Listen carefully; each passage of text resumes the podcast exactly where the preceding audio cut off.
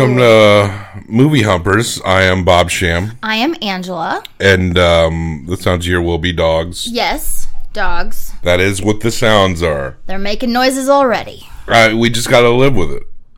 And we do. We don't want to cage them. No. Cage-free dogs We here. yeah, we're we're a cage-free Our dog animal meat household. cage-free, all natural. We don't eat we don't eat dog meat. This month, uh, thank you for clarifying. I think people were being like, "Oh my god, they were about to." To start their three-hour YouTube essay on how we eat dogs. Listen, that uh we're breeding dogs to eat. Uh, this month, our theme for January 2024 portraits of the artists. And for our classic Monday selections, we are examining the films of Paul Robeson. And we are done. We are with the silent era. We watched two silent era movies. And now he's going to sing. I think Oh. in pretty much every movie we watch from here on, he's going to sing. I could listen to him sing all day. He's a good singer. This movie was like, oh, guess what? This is a talkie. There is never going to be a silent second. That's the. It starts singing, and there's singing, and there's dancing, and there's music. Met that hypocrite in the street. First thing you do was to show his teeth. Next thing you do was to tell a lie. Best thing to do is let him by. Now let me fly. Now let me fly. Let me fly with my pride. I've stated before that um, you know Paul Robeson be- came into the the the zeitgeist uh, when he was singing "Old Man River" on the the movie Showboat, and he's got records of him singing old spiritual songs and stuff like that. And really, he might be. It's hard to say because you know this movie was made in the U.S. A lot of his movies he had to kind of travel around to get made. Made a, f- a lot in Europe. He might be more famous in the U.S. at least at this time as a singer. And for The Emperor Jones, directed by Dudley Murphy from 1933, written by DuBose Heyward, based on a pretty infamous play by Eugene O'Neill. And, we, and it stars Paul Robeson, Dudley Digges, Frank H. Wilson, and Fredi Washington. Uh, this is a United Artists one. So this was made in the United States, cost about two hundred sixty-three thousand dollars. I don't know what that would Wow. inflation would bring that up to. Probably, That seems like a hell of a lot for. Yeah. I, I guess it'd be like um, between one and two million equivalent now, which is actually still pretty damn cheap. How did it do? I don't know. Don't know. Cool. But this week we're talking about with our Paul Robeson and our two Denzel movies, the artists with power, artists with these artists, the two artists we're talking about, Paul Robeson, Denzel Washington, examining uh, a few movies this week in which they have power and what they do with them. So maybe not the best dudes are um, much ballyhooed leads this week, and Right. our fellow Jones, Brutus Jones is the man he plays in this one. He is a uh, a bit of a hustler, a grifter. He'll take your girl. He'll party. He'll dance all night with her.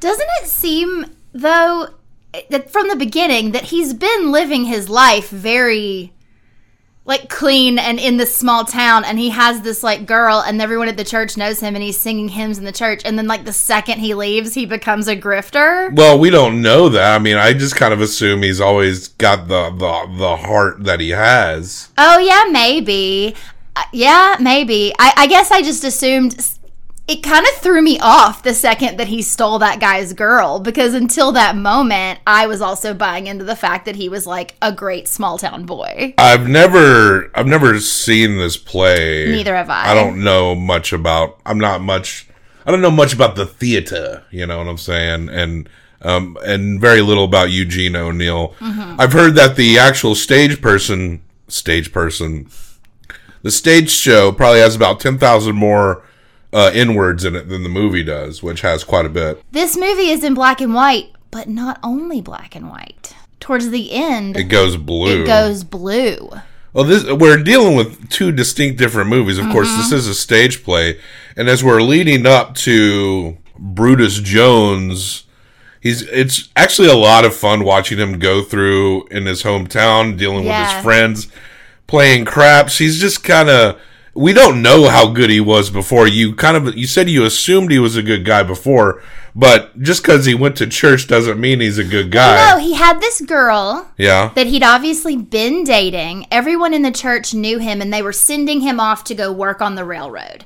And it was this big, huge deal that he was going off to work on the railroad. yeah, And I don't, I, I totally understand that people can be like, can change and maybe he was always that way. But they kind of set it up at the beginning like he maybe was a little more naive than he ended up being. that he's gonna go make good and make us all proud. Yeah, he's gonna go make good. He's gonna make us proud. He's gonna come back to his girl. He did not intend to ever go back to that girl. Like the second No. he got on that train, he was done, dude. I kind of forgot he had that girl until we saw her one more time when he like wrote her a letter or something. and he never goes back to that town until he has to because he needs help. Right. But he he's like on the railroad going all around the country and he works his way up from like shining shoes and like being a porter to working for the president of the railroad. Yeah, yeah. And he's uh, he's talking he's talking bad about other people. I mean, he's lecturing a lot of people in his life on how to get that money, and he he thinks very highly of himself. He Mm-hmm. just kind of has the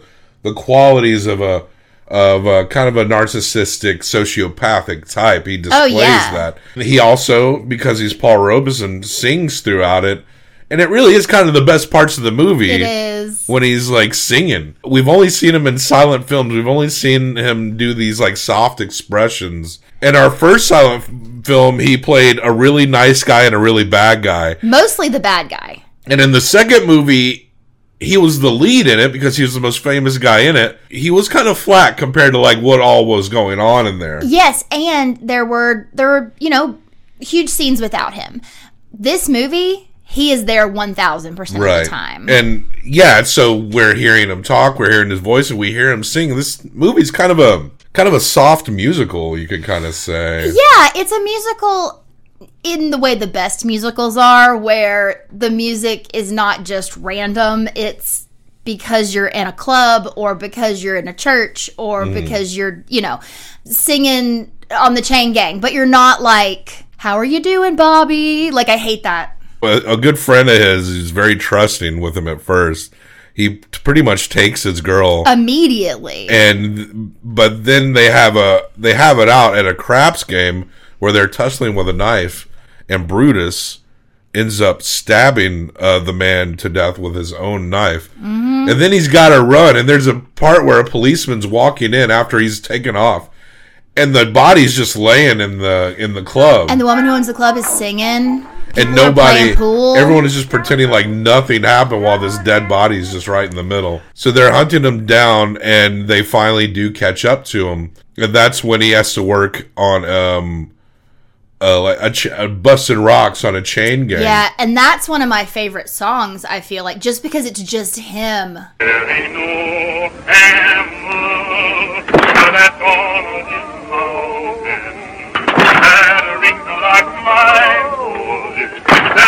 That rings like mine.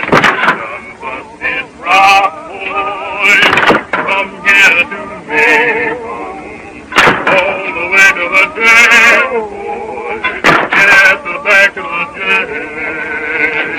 jail. he's busting these rocks that's almost like, that's like the instrument That's like the beat. to his uh his song and Very powerful. and he and he ends up killing one of the foremen Yeah, because this is actually interesting because in this moment, he turns it into beneficial for himself, but he is actually trying to help someone else. Like the foreman calls him over and is like, open up this porta potty or whatever it is called.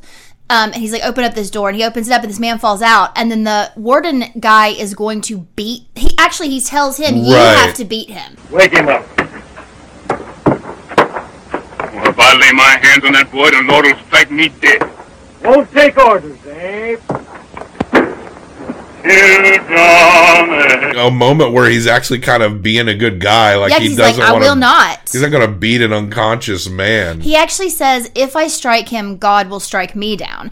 And so the warden's like, well, I'll do it myself. And he picks up a, I think, a shovel and whacks him and over whacks the him head and kills him and sneaks him. away. and th- that death we justify That's like the one, the best act he does all all yes. movie long. Yes. He was trying to save that man, and then he went, "Oh shit, I can get the fuck that out guy of here." wanted him to whip a, an unconscious man. The way he escapes, though, he jumps into one of the trucks and tells him like, Jump it, old. Let it go. "Drop the rocks on me, drop them on me, drop them on me," because you know his friend is like, "You're in the truck," and he's like, "Drop it down." And so he basically is buried in a truck full of rocks. Like he could have died. It doesn't crush him. He's weirdly superhuman. Well, he's huge and strong. yeah, he's like the tallest guy in the movie. And there is a thing later where he tries to say that only a silver bullet can kill him. Like Yeah, yeah. he's like he basically is acting like he is cannot be hurt. But that's when he goes back to his original girlfriend is that he's in his like striped clothes and he has these chains on his feet and he needs help so he goes back to her and basically is like get me a file and get me clothes. Mm-hmm. And he just uses her to like help him and then he goes. He's like, I gotta get He's out of the country. he's leaving the so he gets on this ship to get out of the country and he's shoveling coal. He's like working for They're them. going to Jamaica. He's asking a lot of questions about it, but there's like little islands that they're passing as they're heading to the main land of Jamaica. And he's asking a lot of questions.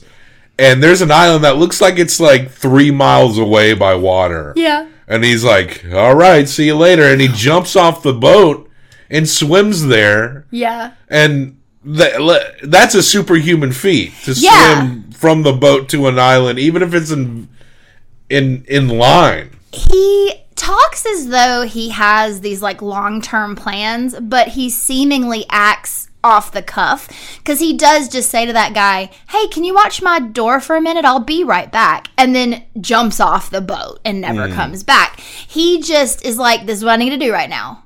You know? And so then they find him and it's a hostile island or towards.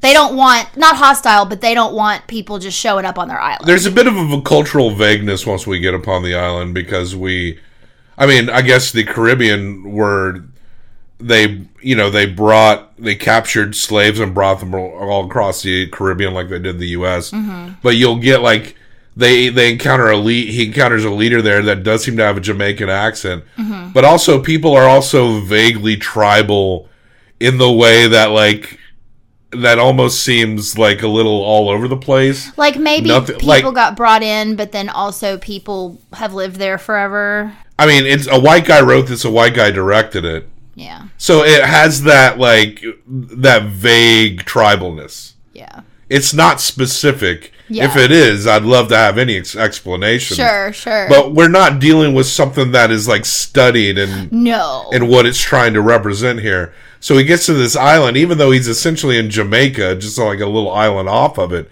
It feels like it could be just some unnamed, made up African nation. Or yeah, like its own that. country because they they they run it that way. And as soon as they find him, they take him straight to the leader because they're like, "You are trespassing." And there's this British dude named Dudley Digges. Uh, the actor is named Dudley Digges. Uh, his name is Smithers, Yeah. who he kind of befriends and becomes business partners with. Well, I- Smithers buys him. he buys him, but he ain't going to be his guy. So I think, in a weird way, Smithers kind of admires his ingenuity, his gumption. Yeah, and he blackmails him to be partners. He mm-hmm. basically is like, "I'm going to take all your business unless I see my name on that sign." Yeah. So, and then finally, Brutus Jones he goes up to take over the the court, this little mini monarchy that's on this island, and the the the guy who's ruling had tells his dude to go shoot him. Fire again! Empty your gun! Don't you all know that I've got a charm? Takes a silver bullet to kill Brutus Jones.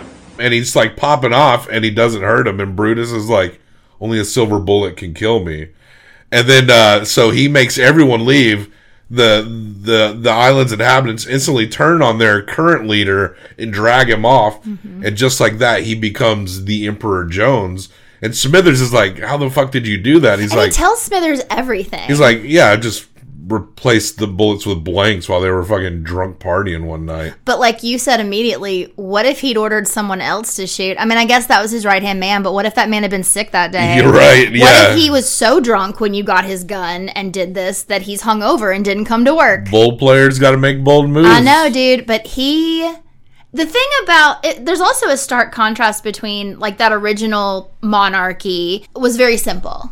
It was kind of understated. They had like a nice like building and everything. They seem to have but he was an just like infrastructure sitting at a table. here, yeah, they had an yeah they had an infrastructure, but like it wasn't flashy and whatever. The second that Brutus takes over and he decides that he's going to be called Emperor Jones, he looks at Smithers and he's like, I need you to redo this whole place. And you know that I love the color red. And then it's all of a sudden like flash forward and there's like crowns everywhere and like draperies and everyone's wearing these like fancy outfits and has all this plumage and Yeah. it's so insane. I actually wish we could have seen at least I wish we could have seen it in color because you know it was like so gaudy. Yeah, yeah. And he, at the re, the way we know the time has passed is that there's this decree on the wall that says we're raising taxes to pay our national debt to Smithers. And the reason they're in debt to Smithers is because of all the shit that Smithers has put to like build up his castle. yeah, yeah. It's literally crazy. But that by that point, when we see the sign, he's been in power uh, well over it's a year. two and a half years because then we find out he told Smithers he was going to do three years and then he was going to get the fuck out of there. But he's got so much money. So Smithers is like, you're taxing these people a little heavy. Uh, if you want to be a proper despot, a proper uh, corrupt ruler, you got to s- squeeze them slower than this, right? And because there's some riots on other parts of the island. Because of the riots, he's like, I'm going to show them who's in charge. And he has the men arrested. Right. They beat up his tax collector. And so he has these like six men arrested and he brings them in and he basically is like, beat them and kill them or beat them and throw them in the Yeah, whip- jail. whip Whip, them them. That's what it is. them Whip them and imprison them indefinitely. And so that's when like the next morning he goes to sleep and he wakes up the next morning no one's there. And Smithers shows up and Yeah. is like, Yeah, you try to ring your gong, no one's coming. Everyone's gone. They're they're lost in the jungle. And then he's like, okay, well, I want to get out while the getting's good. yeah, so it's And- over. I don't and he, stay. And he kind of and he and he understands like, oh, the game is over. But he's weirdly brave at the same time. Like he wants to go still confront them. well, and he's also like, I gotta go, but let's let's talk for a while longer, which is very, you know, So he wanders off into the woods, and this is when the movie really changes because it is a Eugene O'Neill play, and this last leg feels exactly like a play, like you're watching a play. the entire time he's in the woods, you're hearing this like drum beat Yeah. that's like at different moments closer and farther away, and it's making him crazy. Now, admittedly, I like the first two thirds of the movie because of the way he's interacting with everyone and all of that. And then when it, and and it's it, it's good and it's definitely focused because he's basically going through the woods and he's vocalizing all of his thoughts and his feelings. Tons of exposition, is just like blue. his, and it all turns blue. We hear that drum, and it's slowly making him crazier and crazier. He starts seeing things. What's a little queer clickety sound I hear? Sound like. Sound. That sound like shooting crap. Time I beat it quick when I get them notes. Who there? Who there? Is that you, Jeff? Jeff. Oh, sure, I'm mighty glad to see you. They told me them died from the you. sees the ghosts of the people he killed, the people whose lives he's helped destroy. And eventually he wanders into an encampment, and that's where the previous ruler is there. And they kill him, right? Well, so they've been, yeah, they, that's where they're beating the drum. So basically, the night before, they stayed up all night doing like spells and things Right. to to in, make him not be able to get away, basically against him. And so they had gone to this like clearing where they're beating this drum, and Smithers is there like. Y'all are not going to look for him. They're like, he will No, come to come us. here. He will come to us. And so I don't remember the old ruler being there, but it was like all of the Yeah, yeah. all of his former subjects are there, and that he shows up And he doesn't have any bullets left in his gun because he's been shooting apparitions. Right. He even shot his last silver bullet, which he was saving for himself if things got hairy. But he wanders upon. But yeah, the, it, it's implied that the drum. And they were utilizing some kind of ritual magic or something. and that he was just lure like walking circles around the forest. At one point, he knew he might have to escape through the forest, so he had saved himself some food under a rock. But it's a rock in a forest, and it's nighttime, and Yeah. he's like gets all disoriented, not knowing where he is or where to find his food. yeah. And then, yeah, he's just he loses his mind. and he stumbles upon and he gets killed and that's when we we leave the movie with him like sprawled out and that's the end of the emperor jones. Paul robeson a man who knew how to acquire power but maybe not so great at keeping it. And um, so an interesting study. I mean this play i don't i don't know shit about eugene o'neill. And this crafty and very capable and smart guy who's who can grab onto power. But of course it undoes him takes advantage of uh, a society. Society is just kind of it outweights him and then it uh, fucks him up with their own machinations. Uh, so it's like a cool little story and it's good to finally hear paul robeson um, sing.